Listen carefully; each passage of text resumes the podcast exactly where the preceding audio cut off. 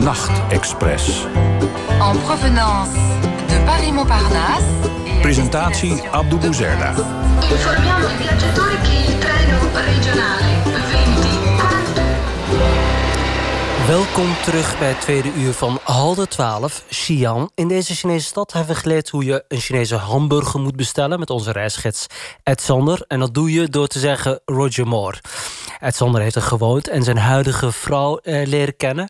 Um, Ed Sander, straks um, iets na half vier gaan wij luisteren naar een reportage... over het uh, tekort aan uh, vrouwen. Met andere woorden, er is een mannenoverschot in China...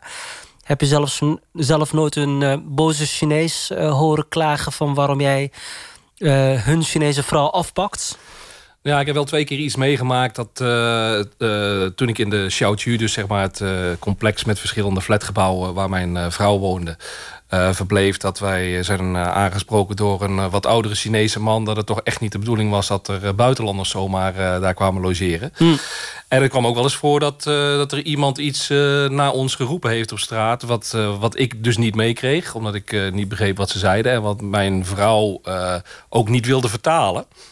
Uh, wat tot op de dag van vandaag. Tot op de dag van vandaag. Dus wat waarschijnlijk wel betekent dat het uh, niet, uh, niet zo heel erg leuk geweest is wat, wat ze naar ons riepen. Dus niet iedereen is daar inderdaad van gecharmeerd. Ja, en dat heeft echt mee te maken dat je met een Chinese vrouw bent en die Chinezen waarschijnlijk denken van ja, die vrouwen die horen bij ons. We hebben al een tekort aan vrouwen hier. Nou, ik weet niet of dat met, uh, uh, in principe de reden is. Maar, en, en de meeste Chinezen die vinden het allemaal prima natuurlijk. Maar ja, ja er zijn ook wat, wat meer nationalistische Chinezen natuurlijk... Die, die misschien wel dat soort denkbeelden hebben. En, en die denken dat er inderdaad de buitenlanders hun vrouwen wegkomen kapen. Blijf met, met je poten van onze vrouwen af. Ja, ja. We gaan straks naar de reportage dus luisteren over mannenoverschot... als gevolg van de één-kind-politiek in China... en wat dat doet met de huwelijksmarkt. Ook hebben we aandacht voor uh, jongeren in het land en hun ambities. En we hebben uiteraard ook uh, muziek. In het eerste uur hebben we al naar een Chinees uh, nummer mogen luisteren... die jij voor ons hebt uitgekozen, Ed. Je hebt er nog één voor ons meegenomen. Waar gaan we naar luisteren? Ja, zoals ik zei, ik ben niet zo heel erg gecharmeerd van de meeste Chinese muziek. maar zo nou en dan kom je echt een nummer tegen ja. wat gewoon helemaal klopt. Uh, dit is een nummer van Jam, of G-E-M. Het nummer heet uh, Palmo.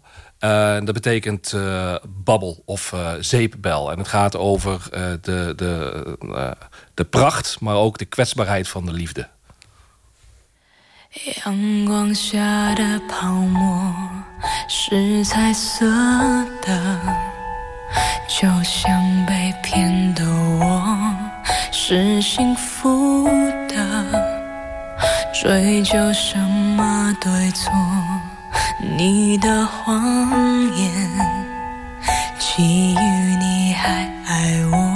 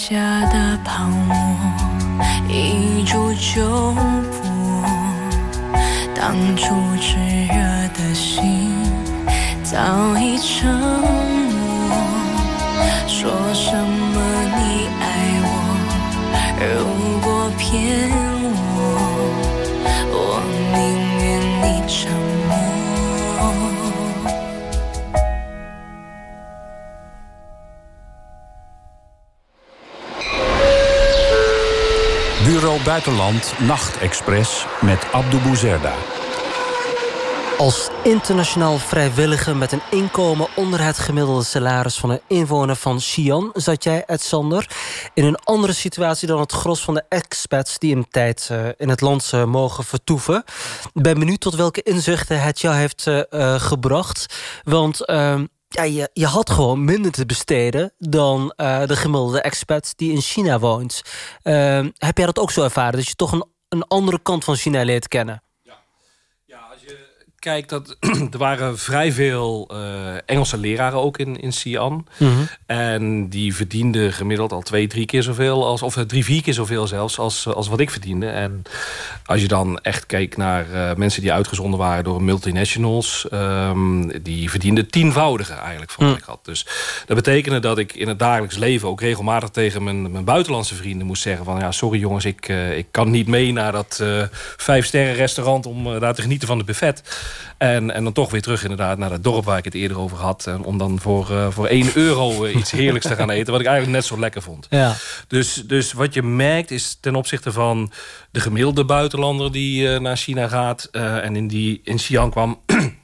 um, moet je veel meer als een, als een local gaan leven. Je bent uh, veel meer aangewezen op een vergelijkbaar budget. Uh, en, en je moet daar ook naar handelen. Ja. Dus dat betekent dat je ook uh, veel eerder wordt ondergedompeld... in bijvoorbeeld zo'n dorp waar de Chinezen zelf hun boodschappen gaan doen... en waar ze zelf gaan eten... dan dat je naar een, een duur restaurant gaat. En het bijzondere van jouw tijd in China is dat je ook op een gemiddelde doorsnee Chinese kantoor hebt gewerkt. Met echte Chinees, dus niet op een, uh, bij een multinational. Um, hoe heb jij die periode ervaren? Heb jij, uh, ben je bijvoorbeeld tegen misverstanden aange... of tegen mis, misverstanden gebotst? Ja. ja, ik heb eigenlijk bij twee verschillende organisaties gewerkt. Uh, de eerste organisatie waar ik, waar ik heb gewerkt, heb ik anderhalf jaar heb ik daar gezeten. Um, en dat was wel vrij lastig. Dat was een organisatie uh, waar ook niemand Engels sprak. Dus we hadden twee universiteitsstudenten die uh, ons hielpen bij de vertaling van stukken, maar ook de vertaling bij uh, verschillende um, vergaderingen die we hadden met, de, met onze collega's. Um, en je, je loopt daar wel regelmatig inderdaad tegen de cultuurverschillen aan. Ja. Hoe in een Chinese organisatie wordt gewerkt. Uh, en het, een van de dingen die me heel erg is bijgebleven... is het feit dat als je, zeker als nou, Nederlanders zijn... al redelijk direct... Uh, er is een mooi Japans gezegde. Waar een Nederlander heeft gelopen, daar groeit nooit meer gras. Uh, dus dat geeft een beetje aan wat ze in Azië van ons vinden. Nou, ik denk dat ik daar nog misschien wat, wat verder in uitschiet. Dat ik misschien nog iets directer ben. En dat heeft me soms ook wel eens uh, in de problemen gebracht. Oh, um, hoe ging dat dan? Nou, er was op een gegeven moment bijvoorbeeld een vergadering... waarbij uh, mijn mening werd gevraagd over een plan van een van mijn collega's. En ik vervolgens mijn mening ook gegeven heb. Ja. Als je iets um, gevraagd wordt, dan doe je dat gewoon. In, inderdaad, ja, dat, maar dat had ik dus waarschijnlijk op een andere manier moeten aankleden. En ik heb uh, daar eigenlijk, daarmee eigenlijk wel wat gezichtsverlies veroorzaakt voor mijn collega... door toch wel redelijk kritisch te zijn op zijn, zijn idee. Vervolgens werd er door uh, de manager van de organisatie gezegd van... nou, we parkeren dit even en we komen er over twee weken bij de volgende vergadering... of volgende week komen we erop terug. Um, ik was in de veronderstelling dat we dan vervolgens dat plan gingen verbeteren... en dat er de volgende week uh, een nieuw plan op tafel zou komen. En toen er eigenlijk de, in de volgende vergadering helemaal niets meer over gezegd werd... toen uh, ging ik vragen van hoe zat het eigenlijk met dat plan wat, van, van mijn collega... Waarna ik uh, een, uh, door, door een van mijn uh, tolken een, een porre in mijn ribben kreeg. Van, je moet erover ophouden, Ed. en dan bleek dat er eigenlijk tussen de twee meetings in... dat die persoon in kwestie eigenlijk bij het management geroepen werd... om onder vier ogen te besluiten dat, dat ze dat toch niet gingen doen. Dat plan wat, wat hij had, had voorgesteld. En, en ik als, als lompe Nederlander dacht van... nou, ik, die, die, die, die gevoeligheid en die sensitiviteit... die had ik dus niet om te begrijpen van... dit is afgeserveerd en ik moet er niet meer over beginnen. Gelukkig had ik dan wel die, die tolk eh, die dan als, ook niet alleen als, als vertaler op kon treden... maar ook als eh, een soort van bemiddelaar die eh, mij kon... Cul- Cultuurbarrière kon overbruggen. Inderdaad, die kon zorgen dat ik in ieder geval het niet erger maakte dan dat het al was. En Dus- binnen zo'n organisatie wordt er hard gewerkt... en is bij iedereen wel duidelijk wie wat moet gaan doen. Ik vond heel erg stel, sterk verschillen eh, tussen de verschillende personen die in de organisatie zaten. Sommige personen die waren echt heel hard aan het werk. En, eh, en andere, nou, er waren twee eh, personen binnen de organisatie eh, die me opvielen. Eh, een van de eerste projecten die we deden, werden gevraagd om eh, het, het organisatieschema opnieuw in te richten. En de taken die er eigenlijk binnen de organisatie. Zogenaamde gebeuren. organogram. Dan geef je aan wie wat doet. Ja, ja, dus om, om dat op te stellen en de taken eigenlijk bij de juiste personen neer te leggen op basis van de vaardigheden die ze hadden. En we bleven eigenlijk zitten met twee personen. Eentje helemaal bovenin de organisatie. Dat was een, een, een oude man die volgens mij al gepensioneerd was. Die s'morgens met zijn eh, krantje en zijn pakje sigaretten kwam binnenschuifelen. Ehm, en dan eh, meestal na lunchtijd eh, weer vertrok. Nou, dat was eigenlijk was dat de, de directeur van de organisatie. Maar die deed in de dagelijkse praktijk deed hij eigenlijk niet zo heel veel. En het was waarschijnlijk een, een oude partijambtenaar... die het als, eh, als eh, extra inkomen na zijn pensioen eh, toegeschoven had gekregen. Maar niet echt een duidelijke rol had. Aan de andere kant van de organisatie had je dan een, een dame, een hele aardige dame... maar die eigenlijk geen opleiding had genoten. En ook geen bijzondere vaardigheden had. Ehm, maar die dat baantje was gegeven ehm, uit zogenaamd Guanxi. Eh, eigenlijk vanuit haar netwerk. Het was een, een gescheiden dame. Nou, we hoorden eerder al in de uitzending dat dat... toch wel gevoelig ligt als je een gescheiden moeder bent. En zij was eigenlijk geholpen door eh, iemand in haar netwerk... en dat baantje toegeschoven. eh, terwijl ze eigenlijk geen vaardigheden had om iets bij te dragen in de organisatie. En ook toen wij bij het En dat heet een Guanxi-baantje. ja, Guanxi betekent in principe netwerk. Ja. Dus het wordt eigenlijk een, een. Je hebt een kruiwagen eh, die dat baantje voor je regelt. Terwijl je eigenlijk niet nodig bent op die positie. Ja. En bij Een beetje van- zoals eh, eh, mensen in Rotterdam papier moeten prikken.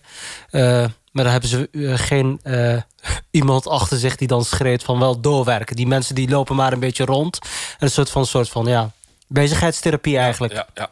Ja, om Ja. ze toch te voorzien van een bepaald inkomen. En ja, wij liepen er in dat organigram tegenaan... dat we eigenlijk geen beschrijving hadden voor deze twee personen. En nogmaals, toen wij daar heel erg direct naar gingen vragen... bij een van de managers, kregen we al heel snel te horen van... niet ter discussie stellen, dat is gewoon een, een given. Dit is gewoon onderdeel van deze organisatie. En we verzinnen wel iets voor, eh, voor die dame. Ja, en ehm, eh, wij in Nederland staan bekend om onze vergadercultuur. Eh, lekker kopje koffie erbij. En dan gaan we over van alles en nog wat praten tijdens zo'n vergadering. Hoe zit dat in China? Ehm, ik denk dat het in de organisatie waar ik zat wel vergelijkbaar was. Maar wat je tegelijkertijd ook ziet in China... is dat ze veel pragmatischer zijn. En ook, de- ook op het laatste moment heel erg veel dingen nog gedaan krijgen... waar wij snel zouden zeggen van nee, dat gaat niet meer lukken. Mm. Dus, dus dat is wel een voordeel van een Chinese organisatie... om echt gewoon één of twee dagen van tevoren nog van alles op poten te kunnen zetten... eh, qua activiteiten en dergelijke. Maar ook daar vergaderen ze eh landen als Nederland of helemaal niet? Nee, dan is het echt gewoon actie. Dan, dan is het gewoon eh, alle zeilen bijzetten. En, en dat pragmatisme, ehm, dat ja, is dan heel voordelig in, in dat soort gevallen.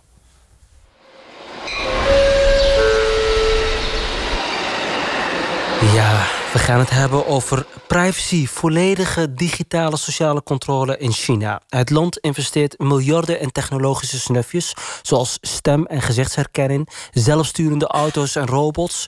Commerciële bedrijven werken steeds vaker samen met de veiligheidsdiensten... met als gevaar dat de overheid alles over haar burgers te weten komt. En al die informatie wordt niet alleen bewaard... maar ook actief door de autoriteiten ingezet. Zo experimenteert China nu al met een puntsysteem... waarin burgers bijvoorbeeld geweigerd worden voor goede plaatsen in de trein... als zij te lang hebben gewacht met de betaling van een verkeersboete. Het Sanor, ehm, ja, dit, dit, eh, eh, dit klinkt echt als toekomstmuziek.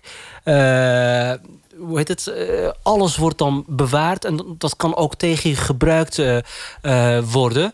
Ehm, hoe, hoe kijkt de gemiddelde Chinees hier, hiernaar? Je hebt ze natuurlijk niet allemaal gesproken. Nee, Dat ik heb ze niet allemaal gesproken, maar de helft ongeveer. Dus eh, ehm, nee, het is de gemiddelde Chinees die staat daar die is dat eigenlijk gewend Ja. van, van de overheid. Dat de overheid als een soort van, eh, van vader en moeder van de samenleving dit soort dingen in de gaten houden. Dus die, eh, die zijn eigenlijk niet anders gewend dan dat. Ehm, wat betreft dat puntensysteem is het ook nog eens een keer zo dat de gemiddelde Chinees dat eigenlijk wel verwelkomt, dat systeem. En Hm. Wat een beetje jammer is in de berichtgeving... die, die eigenlijk al drie jaar lang over, over eh, het social credit system, zoals het heet, gemaakt wordt... is dat het, ten eerste wordt het verward met een financieel kredietsysteem van, van Alibaba. Mhm. Ehm, Dat is waarbij een dus grote internetbedrijf. groot Waar je internetbedrijf, ja, horloges kunt kopen. En, onder andere, ja. bijvoorbeeld. Ehm, en, maar dat is een totaal ander systeem. En dat is veel meer gebaseerd op wat koop jij op platforms van Alibaba als Chinees. En wat betekent dat voor jouw eh, kredietwaardigheid, jouw financiële kredietwaardigheid. Daarnaast is er het systeem van de overheid, eh, wat in 2020 ingevoerd zou moeten worden, Mhm. maar waar verschillende steden nu al mee eh, experimenteren. En dat gaat veel meer over goed gedrag dat je eh, je boetes betaalt als je een, een boete krijgt... of als je in een rechtszaak veroordeeld wordt tot, eh, tot het betalen van, eh, van een schadevergoeding aan iemand. Ehm er zitten ook zitten daar zaken bij of je inderdaad online je een beetje gedraagt... en geen dingen zegt die, die de Chinese overheid liever niet online ziet verschijnen.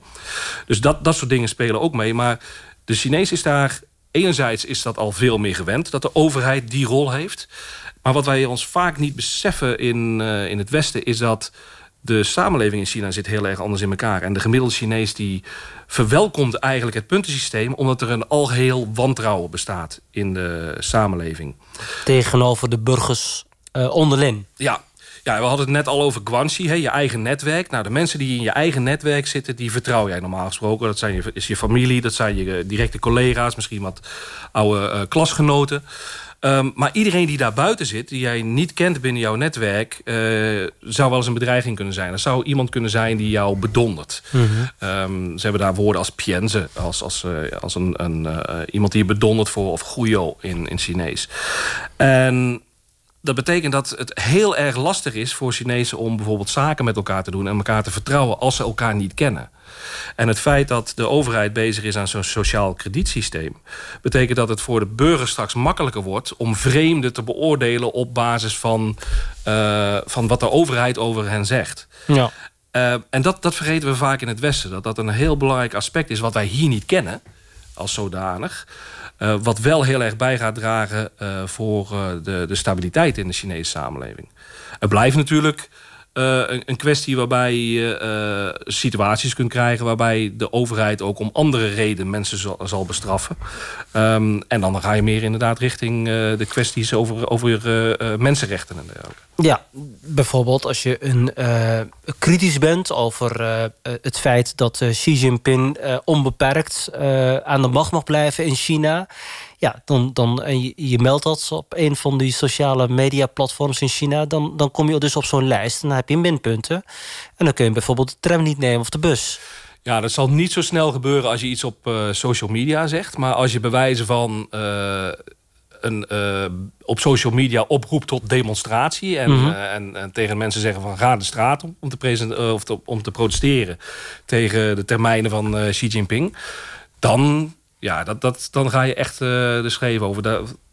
Normaal gesproken kun je, wat gezegd wordt, kan gecensureerd worden. Maar als je oproept tot protest, dan ga je echt te ver. En dan, dan kan het wel eens zo zijn dat er inderdaad binnen een half uur bij jou op de deur wordt geklopt. En dan is misschien het uh, vermindering van je punten... is wel het minste waar je druk om moet maken. Ja, inderdaad. Um, ik lach er een beetje bij, maar het is natuurlijk wel een hele sneu constatering. De, de, de, de staat die alles uh, onder controle op die manier heeft. Uh, want dat moet je ook ons gaan uitleggen. Uh, de staat zet letterlijk op een uh, berg van informatie. Um, een van, van de meest treffende voorbeelden die ik op jouw website heb gelezen... is wat de staat allemaal van je weet. Je vrouw die ging op een gegeven moment een uitreksel halen. Nou, dat moeten wij hier ook in Nederland doen. Als we bijvoorbeeld een belangrijk document moeten gaan maken... En dan krijgt ze een envelop en dan moet jij maar uitleggen wat er allemaal in staat of Ja. in zit. Nou, tegenwoordig is natuurlijk een hele hoop informatie is gedigitaliseerd. Maar met name als je oudere documenten hebt, die zitten uh, opgeslagen in een archief. Um, en die zitten in in een grote envelop. En mijn vrouw die moest inderdaad een uitreksel gaan halen... eh, voor, eh, voor haar eh, verhuizing en migratie naar Nederland. En toen die envelop open ging... toen zag zij voor het eerst eigenlijk... wat er allemaal bij, bij haar in haar dossier zat. En dat ging terug tot aan beoordelingen... die zij op de lagere school had gekregen van haar leraren. Hm. Dus dat, dat was zelfs iets waar zij, waar zij zelf... Ja, ze, ze weten dat, haar, dat er veel informatie over haar verzameld is... maar dat het tot op dat niveau ging... dat was voor haar zelf ook wel een schok. Hm. En als ze ons eh, in China horen praten over eh, de sleepwet... wat geen sleepwet mag heten... hoe kijken ze dan naar? Ja, ik- nogmaals, ik denk dat eh, de Chinees dat veel meer gewend is. En dat hij eerder zal denken van wat, wat brengt het voor voordelen. En ik ben zelf al gewend dat ik, eh, dat ik privacy heb moeten inleveren richting de overheid. Dus ehm, ik denk dat dit een van de dingen zal zijn waarbij de Chinees denkt van oh, die, eh, die westerlingen die zijn zich weer enorm druk aan het maken over niets.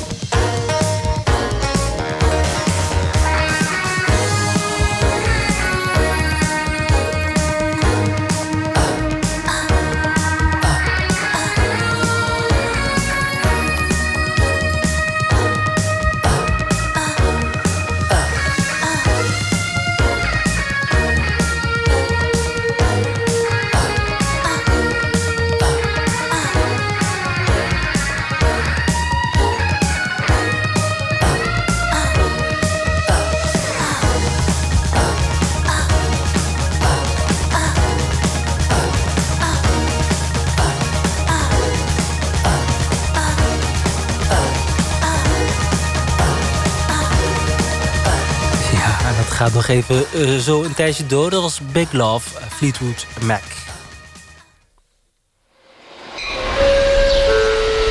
Bureau Buitenland Nachtexpress met Abdou Bouzerda. De jeugd heeft de toekomst en die toekomst ziet er op papier heel rooskleurig uit voor Chinezen. Het land is in volle ontwikkeling en een groeiende middenklasse van goed opgeleide burgers moet daarvan de vruchten plukken. Op papier. Ed Sander, je hebt in Xi'an eh, twee bijzondere mensen leren kennen. Twee jongeren wel te verstaan, waar je ook uitgebreid over hebt geschreven op jouw website chinatalk.nl. Lee en eh, wij. Ehm, ik zou het heel erg leuk vinden als je nog even de twee eh, vrouwen voor de luisteraars neerzet. Want dat zijn twee bijzondere meiden. Ja, ja, inderdaad. Ja, zoals ik vertelde, in een Chinese organisatie waar er geen Engels wordt gesproken, ben je al snel aangewezen op iemand die dat wel kan. We hadden eigenlijk twee stagiaires hadden we in de organisatie rondlopen. eh eh, Li Keqian en Wei Ting.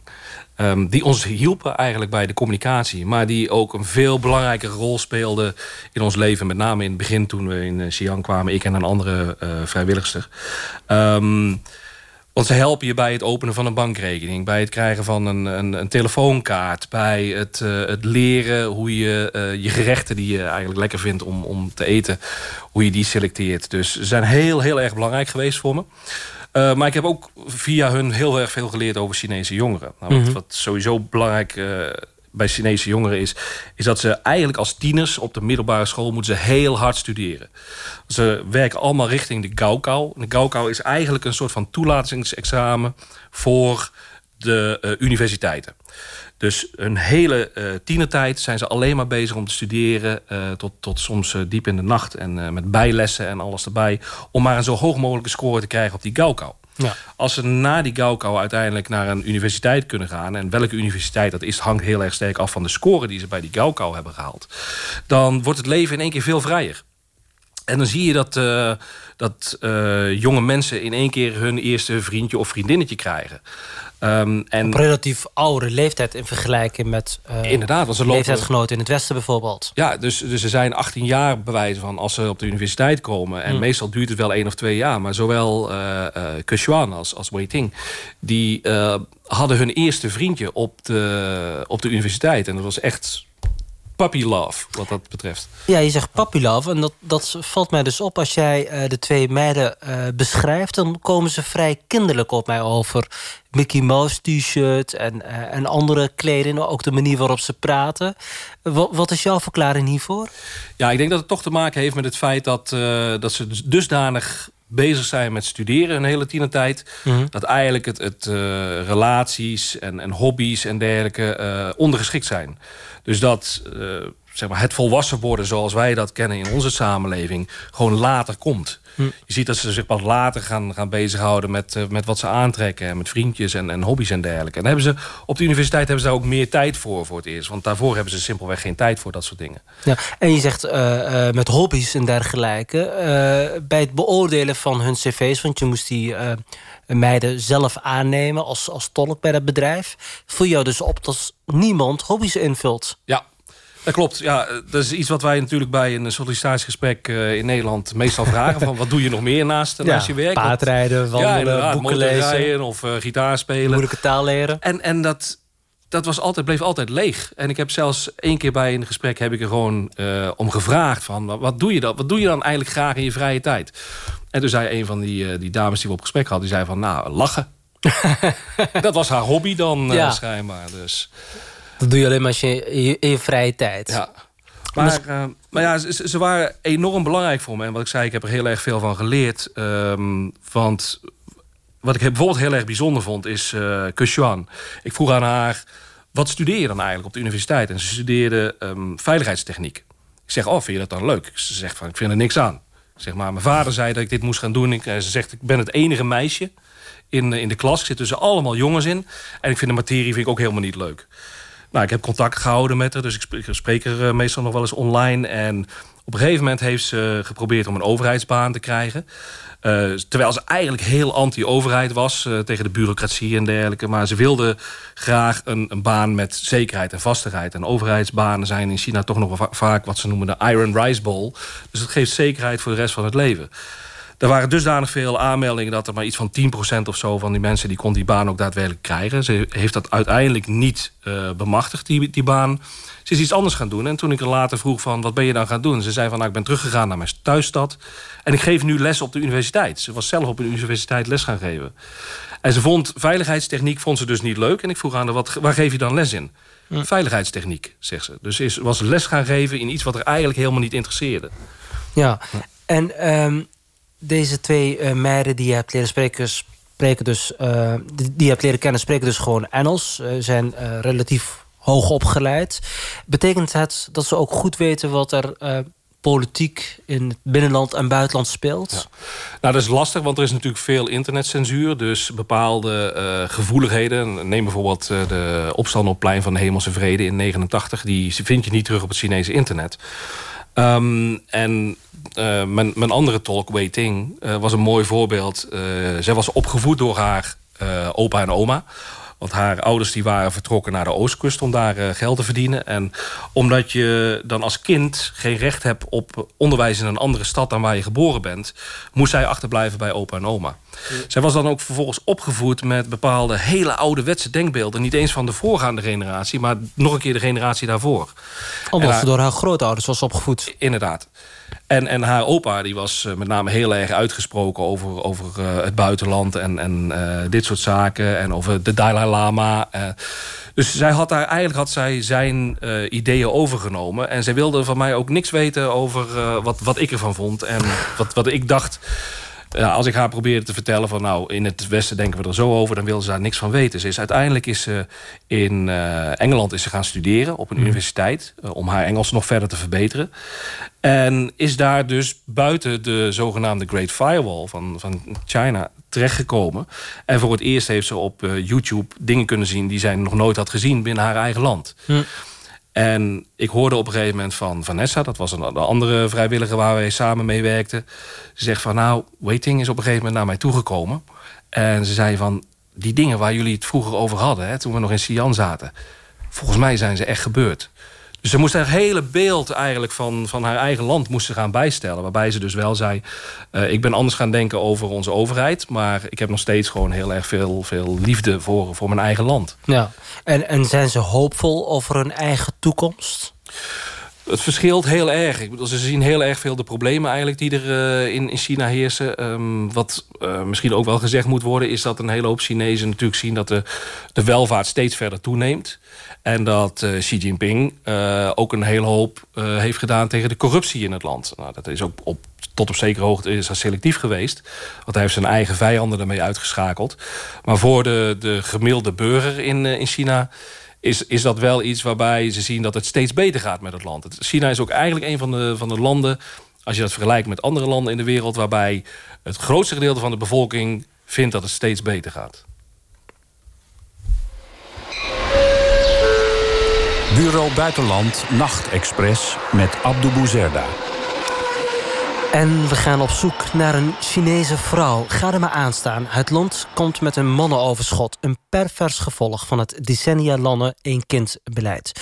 De huwelijksmarkt in het land is totaal ontregeld. 30 tot 50 miljoen mannen maar liefst geraken niet aan een vrouw.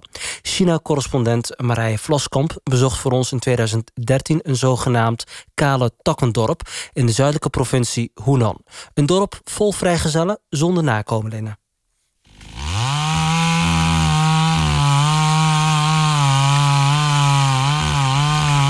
Ik sta aan de rand van een kloof in het kreupelhout. En beneden zijn tien mannen hout aan het hakken. Dertigers en veertigers. En het zijn allemaal vrijgezellen. Want in dit berggebied zijn geen vrouwen om mee te trouwen. Het komt omdat ons dorp zo arm is. Moet je kijken hoe hoog die bergen zijn. En tot voor kort was hier niet eens een weg, vertelt een van de vrijgezellen, Duan Genshen. Duan is dus te arm voor een vrouw. Hoe arm is dat precies? Ik vraag hem naar zijn jaarinkomen. 250 euro, dat is inderdaad niet veel. Vandaar dat hij heeft geïnvesteerd in een kettingzaag.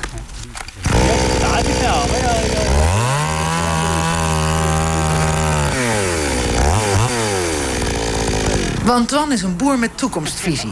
Als hij nou sneller meer hout kan kappen... heeft hij misschien geld om een vrouw mee uit te nemen. Verkering is duur, weet hij uit ervaring. Ik verdien met houtkap maar een tientje per dag. Maar de laatste vrouw waar ik iets in zag... klopte me in één maand 250 euro uit de zak, vertelt hij. Nee zeggen als zo'n date geld wil lenen... betekent gegarandeerd het einde van de romance. En zo heeft elke man in dit ravijn wel een flinke portie desillusie in de liefde achter de rug.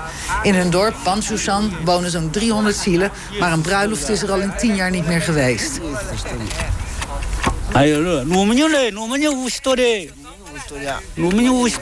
Vraag de houthakkers wie er vrijgezel is en er komt een hele lijst met namen. Er zijn zelfs mannen van 50 die nooit zijn getrouwd. Panjushan is een zogenaamd vrijgezellendorp. Er is geen meisje zo gek te krijgen om hier eh, te gaan wonen. Daar kan ik me ook wel iets bij voorstellen. Afgezien van eh, dat je hier echt helemaal niks te doen hebt. Zijn de omstandigheden hier ook niet eh, geweldig. Het zijn houten huizen in de bergen. Nou, dat is hartstikke koud in de winter. Eens even kijken hoe het zit met het sanitair. Wring me eigenlijk een beetje tussen de bergen en, de stal in. En er is verhogingje gebouwd van beton met twee planken en een gat erin. En it, dat is het toilet. En zo wonen mensen hier al eeuwen. Het is echt alsof de tijd hier heeft stilgestaan. In het Chinees hebben die uh, vrijgezellendorpen een speciale naam. Kale takkendorpen. Een kale tak die geen vruchten draagt. Een zoon die geen nakomelingen verwekt om de familielijn voor te zetten. Nou, dat is ongeveer zo de ergste schande die je als Chinees voor kan stellen de familielijn voortzetten. Nou, van kleins af aan worden jongens met dat heilige doel, die heilige plicht grootgebracht. Sterker nog, daar worden ze om verwekt.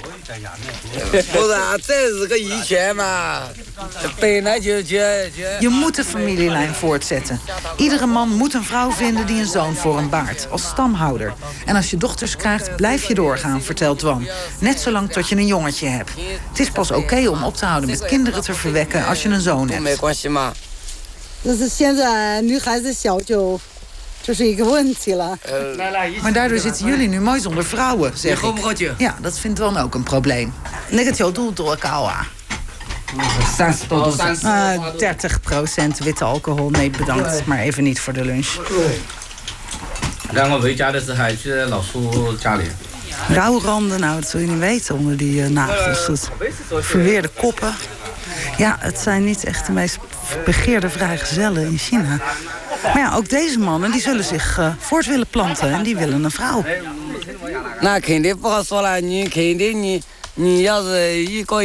De eenzaamheid is onverdraaglijk, zegt Duan.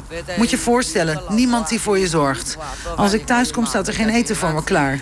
Echter zou ik al zo tevreden mee zijn. Iemand die voor me kookt en mijn kleren wast. Het Chinese mannenoverschot is een pervers resultaat van de Chinese modernisering en het eenkindsbeleid. Onder het eenkindsbeleid mogen boeren, als het eerste kind een meisje is, het nog eens proberen voor een zoon, maar daarna is het onverbiddelijk afgelopen. Dan gaat er een spiraaltje in om te voorkomen dat zo'n boerenvrouw het nog een keertje probeert. Nou heeft eind jaren 80 de regering massaal geïnvesteerd in ja, mobiele gynaecologen-units. Dat zijn minibusjes met een echoapparaat erin en een dokter. En daarmee reden ze naar het platteland om te controleren of die vrouwen wel netjes dat spiraal hadden zitten. Nou ja, zo'n dokter, als je die betaalt, dan kun je die ook andere dingen laten doen met zo'n echoapparaat. Nou, was het een meisje, dan kon het ook ter plekke, ja, waren daar oplossingen voor. Worden naar schatting per jaar 500.000 meisjes te weinig geboren. En nu zit China met een mannenoverschot. De huwelijksmarkt wordt er helemaal door verstoord.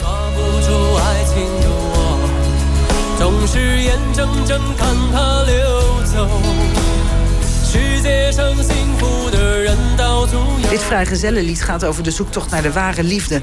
Maar in werkelijkheid spelen keiharde economische afwegingen... de hoofdrol bij het vinden van een huwelijkspartner. Traditioneel trouwen vrouwen iets boven hun stand. Een man moet op zijn minst een huis hebben... en liefst ook een auto en een bankrekening met geld. En die mannen wonen niet in de bergen, maar hier, in de snelgroeiende steden. Hier in de stad is werkgelegenheid. Hier groeit de economie. En in de stedelijke datingpool wemelt het van de trouwlustige mannen... die vele malen rijker zijn dan de mannen in die kale takkendorpen. De dames hebben het voor het uitkiezen.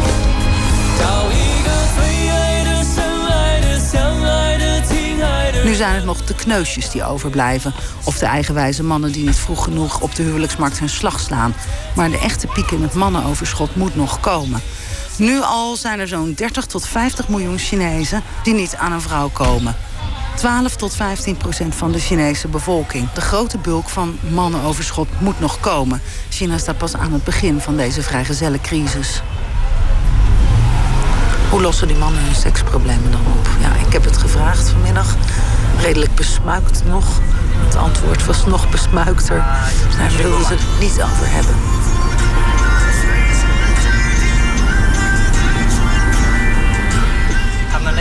Mijn chauffeur brengt me naar een treurig achterafstraatje... met seksshops in vervallen portiekwijken. En hier kunnen boeren en bouwvakkers terecht bij straatprostituees. Oh, ze vliegen op de auto af. In dikke rode pyjama's. Sommigen ook rokjes. Staan hier bij trossen aan de kant van de weg.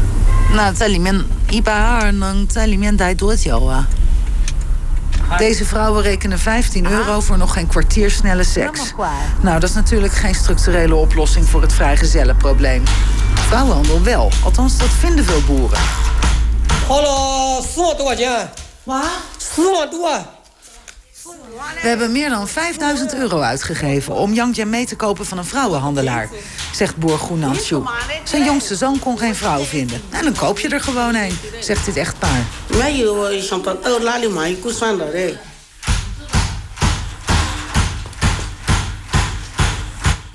Terwijl boer Goe de katoenoogst uitklopt, vertelt hij dat die bruid de miskoop van zijn leven is. Want het was een Vietnamese die als 15-jarige ontvoerd was bij de grens en vervolgens verhandeld. Dat is niet alleen illegaal, haar komst betekende ook een hoop gehuil en gedoe met de taal de eerste maanden. 嗯，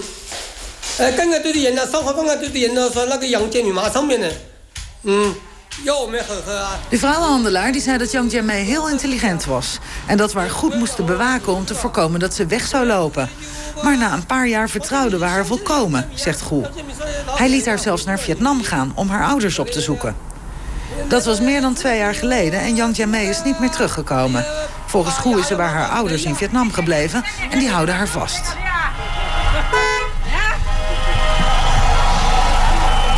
De Goes hebben wel een kleinkind aan dit gekochte huwelijk overgehouden. Lieman. Ze is vier jaar oud en ze komt net uit de peuteropvang. Een geel schoolbusje zet haar bij huis af en haar grootmoeder stormt op haar af. Kom eens gauw mee, er is een buitenlander voor je, zegt ze.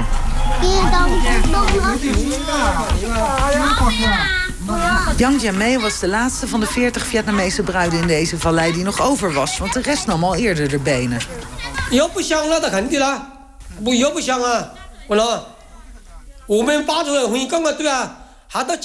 We。zijn nog naar de politie geweest. We wilden dat ze ons zouden helpen Yang Jianmei op te sporen... of op zijn minst zouden bemiddelen bij die vrouwenhandelaar... zodat we ons geld terug zouden krijgen, zegt Goe.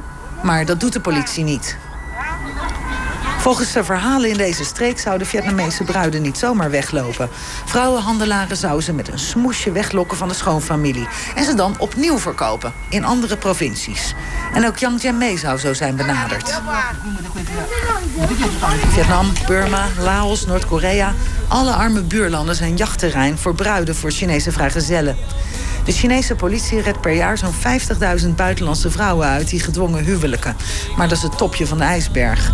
En de methodes van mensenhandelaren worden steeds geraffineerder.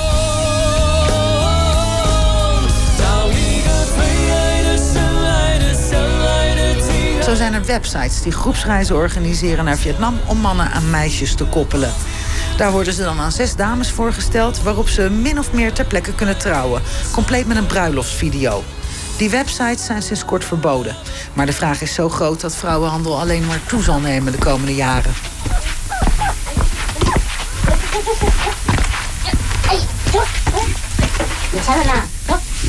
Ook in het kale takkendorp Banjushan is vrouwenhandel geen taboe. Er zijn een paar mannen die zo inderdaad een partner hebben geregeld. Maar die vrouwen zijn allemaal na een paar jaar vertrokken. Mevrouw Lorgan Shu, die met twee ongetrouwde zonen zit... heeft ook overwogen een vrouw te kopen. Maar wij hebben er geen geld voor. Er zijn twee families in ons dorp die een vrouw hebben gekocht. Ja, die families hebben nu tenminste een kleinkind, zegt ze bitter. Een voorbeeldige grootmoeder zou het zijn, mevrouw Lo Guanxiu. De manier alleen al waarop ze die uh, rijstepap voor die varkens klaarmaakt. Gaat in een pan op het vuur, dan voelt ze wel drie, vier keer met haar handen... of het lauw genoeg is om het aan dat varken te voeren. Ja, al die zorgzaamheid, uh, die is nergens goed voor hier. Want mevrouw Lo, die heeft wel twee zonen, maar geen kleinkinderen. En die gaan er ook niet komen, ook. De jongste zoon die is al ver in de 30. De oudste die is over de 40. Dat is niet bepaald de leeftijd dat je nog aan een huwelijk gaat beginnen. Hier op het Chinese platteland moet je toch... Uh, ja, voor je dertigste moet je als man gewoon onder de pannen zijn. Liefst met een vrouw al zwanger.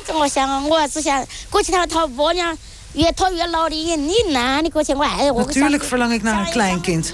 Toen mijn zonen nog jong waren, kon ik aan iets anders denken dan een baby. Maar geen koppelaarster wil mijn jongens nog aan iemand voorstellen. En ik ben nu al 62, zegt ze. En dan, terwijl ze doorratelt, biggelen er ineens de tranen over de wangen. Haar huis is zo leeg, zo zonder jong leven. Terwijl haar buurvrouw wel een gezellige dikke peuter op het erf heeft rondscharrelen.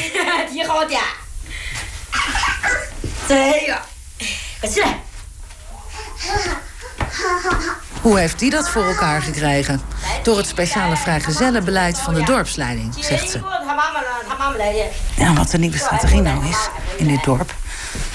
en eh, die is eh, door de partijvoorzitter is dat verzonnen... is uh, meisjes niet meer mee naar huis nemen. Potentiële verkeringen, bruiden. Gewoon meedaten in de stad. En niet mee naar boven die berg opnemen. Over die kronkelende weg waar je zo verschrikkelijk misselijk van wordt. Maar gewoon beneden houden. En dan eerst gaan trouwen, kleinkinderen krijgen, beneden blijven wonen. Als je niet ziet waar die mannen vandaan komen, dan willen ze misschien wel trouwen.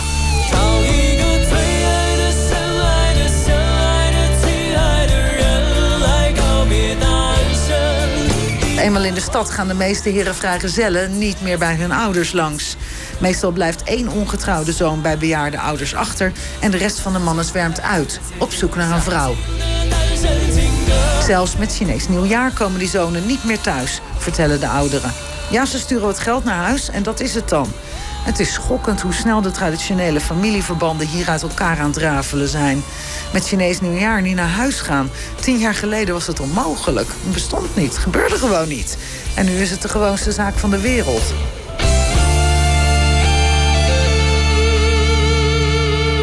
Een reportage van Marije Vlaskamp uit 2013. En onze reisgids Ed Sonder heeft meegeluisterd. Ed Sonder, inmiddels uh, bestaat die één kindspolitiek niet meer. Tweekindspolitiek.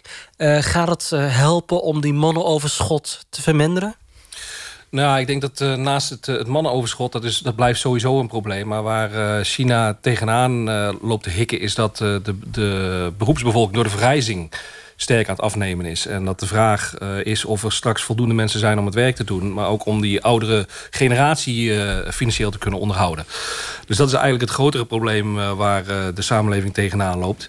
De verwachting is ook dat de tweekindspolitiek eigenlijk heel snel ook afgeschaft zal worden. Want er is maar ongeveer een derde van de mensen waarvan de overheid had verwacht... dat ze een tweede kind zouden nemen hebben daadwerkelijk een tweede kind genomen in de afgelopen jaren. Mm -hmm. Omdat uh, veel ouders uh, toch tot de conclusie komen dat een kind toch wel heel erg duur is. En ze liever het budget wat ze beschikbaar hebben besteden om dat ene kind de beste toekomst te geven, dan het te moeten splitsen over twee kinderen.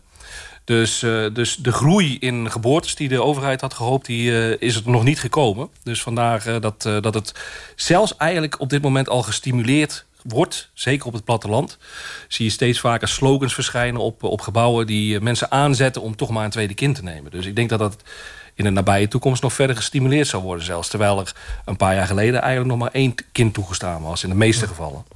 En uh, ik hoorde jou lachen uh, op het moment toen... Toen Marije Vlaskamp uh, uh, het probleem die vrijgezelle mannen hebben... Uh, als ze ja, geen partner hebben, dan moeten ze op zoek zijn... gaan naar seks, dus dan gaan ze naar prostituees.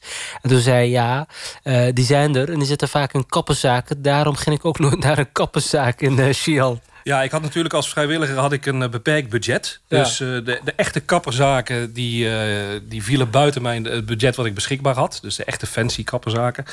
Dus dat, wat er dan overblijft, dat zijn die, die kleine kapperszaakjes... in die afgelegen straatjes, in die, die kleine dorpjes tussen de flatgebouwen.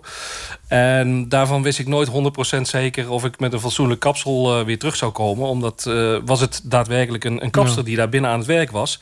En als je dan naar binnen keek, dan is er meestal zo'n smoezelig gordijntje waar je nog net de pootjes van een bed achter ziet staan. Dus ik heb er toch maar voor gekozen om uh, met de tondeuze uh, sindsdien uh, mijn, mijn haar te doen. Bureau Buitenland Nachtexpress met Abdou Bouzerda. En we zijn met Ed Sander van China Talk... die de afgelopen twee uren ehm, eh, onze reis is geweest in Xi'an. Aan het einde gekomen van ons eh, programma. Ehm Sander, je bent inmiddels alweer een paar jaar terug... met jouw Chinese vrouw ehm, in Nederland. Eh, wat mis je als kiespijn van Xi'an? Nou er, zijn dingen die ik natuurlijk heel erg mis, waar ik het al over had. De, de avontuurlijkheid en het eten. Ik heb wel Chinees leren koken zelf inmiddels, dus, dus dat gaat goed. Maar er zijn ook bepaalde zaken die, die, wat, die ik inderdaad niet mis. En dat is toch in bepaalde gevallen wel de Chinese bureaucratie. Ehm, dat je tegen dingen aanloopt waarbij je gewoon te horen krijgt... eh mee banfa, er is niks aan te doen. Er is, eh, er is geen manier om dit voor jou te regelen. Wat wij in eh, Nederland misschien het eh, paarse krokodilsyndroom zouden noemen. Dus dat mis ik niet. En wat ik ook zeker ook niet mis is de, de luchtvervuiling. Ja. Ehm, Want hoe vies is Xi'an? Nou, eh, er, er zijn twee, drie jaar geleden waren er heel erg veel berichten over eh, Beijing natuurlijk. Er werd Mhm. gesproken over een airpocalypse. Eh, de, de luchtvervuiling die was daar dusdanig erg. Ehm, en ik heb eigenlijk in de winter van 2012, 2013 heb ik het eens vergeleken. En in Xi'an was het nog 50% erger dan in Beijing. Nou, Ehm, er waren gewoon echt dagen bij waarbij je zeg maar, de gebouwen aan de overkant van de straat niet eens kon zien. En op het moment dat ik. Ik gebruikte een app op mijn telefoon. Waarbij ik dus kon zien wat de luchtkwaliteitsindex was. En op het moment dat ik eh, s s'morgens de gordijnen opentrok... en tot op 25 punten nauwkeurig op een schaal van 0 tot 500 kon schatten... wat eh, de luchtkwaliteitindex was... begon ik me toch wel zorgen te maken. ja. En behalve dat je het op je app ziet, kun je het ook ruiken? Of, Ja. of... Ja, zeker op hele slechte dagen dat het boven de 400, eh, index 400 kwam. Eh, Als je dan de, eh, de ramen opendeed in je appartement... dan was het net alsof er iemand onder jouw raam oude kranten aan het verbranden was. Zo, zo ernstig was het. Maar, maar dit belemmert je natuurlijk. Hoe, hoe doe je dat als je naar het werk gaat? Of, eh, Ehm, ik gebruikte op eh, de meest ernstige dagen gebruikte ik een, eh, een, een masker met een goed luchtfilter. Dus dat zijn niet die eh, chirurgische maskertjes die, eh die mensen we wel kennen van al die foto's van Chinezen. Helpt dat trouwens? Die, die helpen in principe niet. Want Nee. die, die, de schadelijke deeltjes in de lucht die zijn zo klein, die gaan daar dwars doorheen. Dus het, Ja. het masker wat ik gebruikte, ja, ik zag er een beetje uit als, als Bane uit de Batman-film. Ja, of ja. of Darth Darth, Vader. Vader. Ja. Daar ging ik dan de straat mee op en kreeg vervolgens van Chinezen kreeg ik weer opmerking dat ik eh Jun Cool was. Heel erg cool met zo'n... Jun Cool. eh, Jun Cool. ja. Met zo'n masker op. Dus, maar het was, ja, je, je kon gewoon zien als je een paar dagen dat masker had gedragen... en je, je haalde het filter eruit, wat, wat het allemaal tegenhield aan Ja. smerigheid in de lucht. En je wordt met name, word je, ook als je zo'n app gebruikt... en continu aan de gaten aan het houden bent wat de, de index is... je wordt langzaam paranoïde. Eh, want je bent eigenlijk alleen nog maar aan het denken van... is het gezond om naar buiten te gaan of niet? En de, de, de slechte lucht komt ook gewoon je appartement in. Hm. Eh, de, de, de luchtkwaliteit, de index is, is zo'n 60% binnenshuis... als wat die buitenshuis is. Dus je houdt het ook niet tegen. Het heeft geen zin om de ramen dicht te houden en gewoon Nee, thuis eh, te zitten. En wat vonden je ehm, Chinese vrienden en je collega's eh, van het feit dat jij zo'n Darth Vader masker op, opdeed? Wat vonden ze van?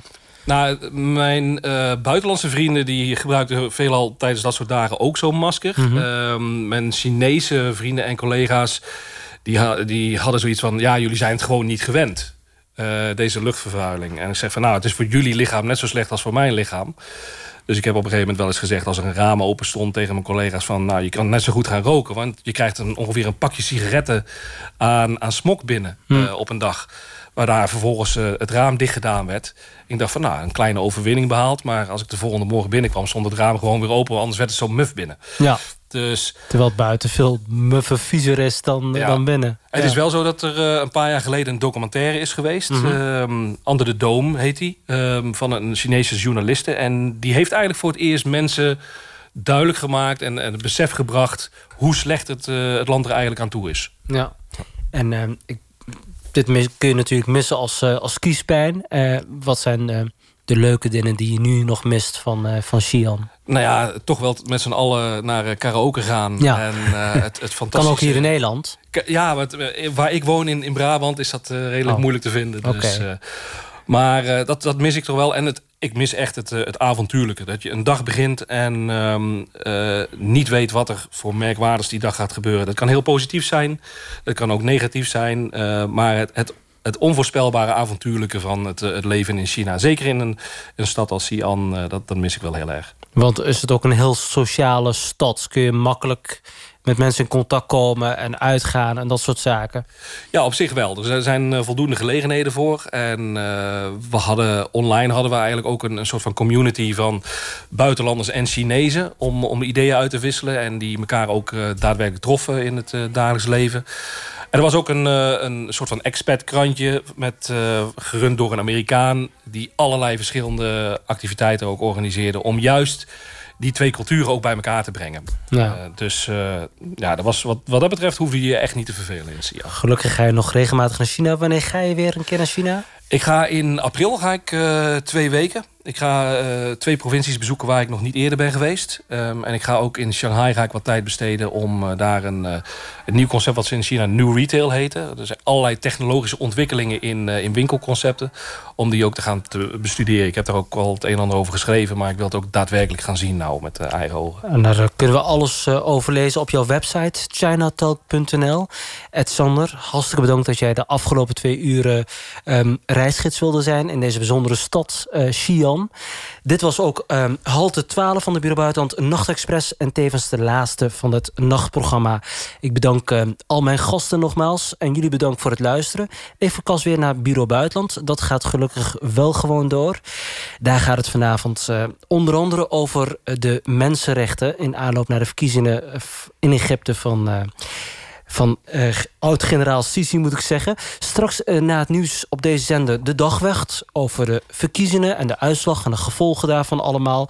met Castillon en Simone Tukker. Dag.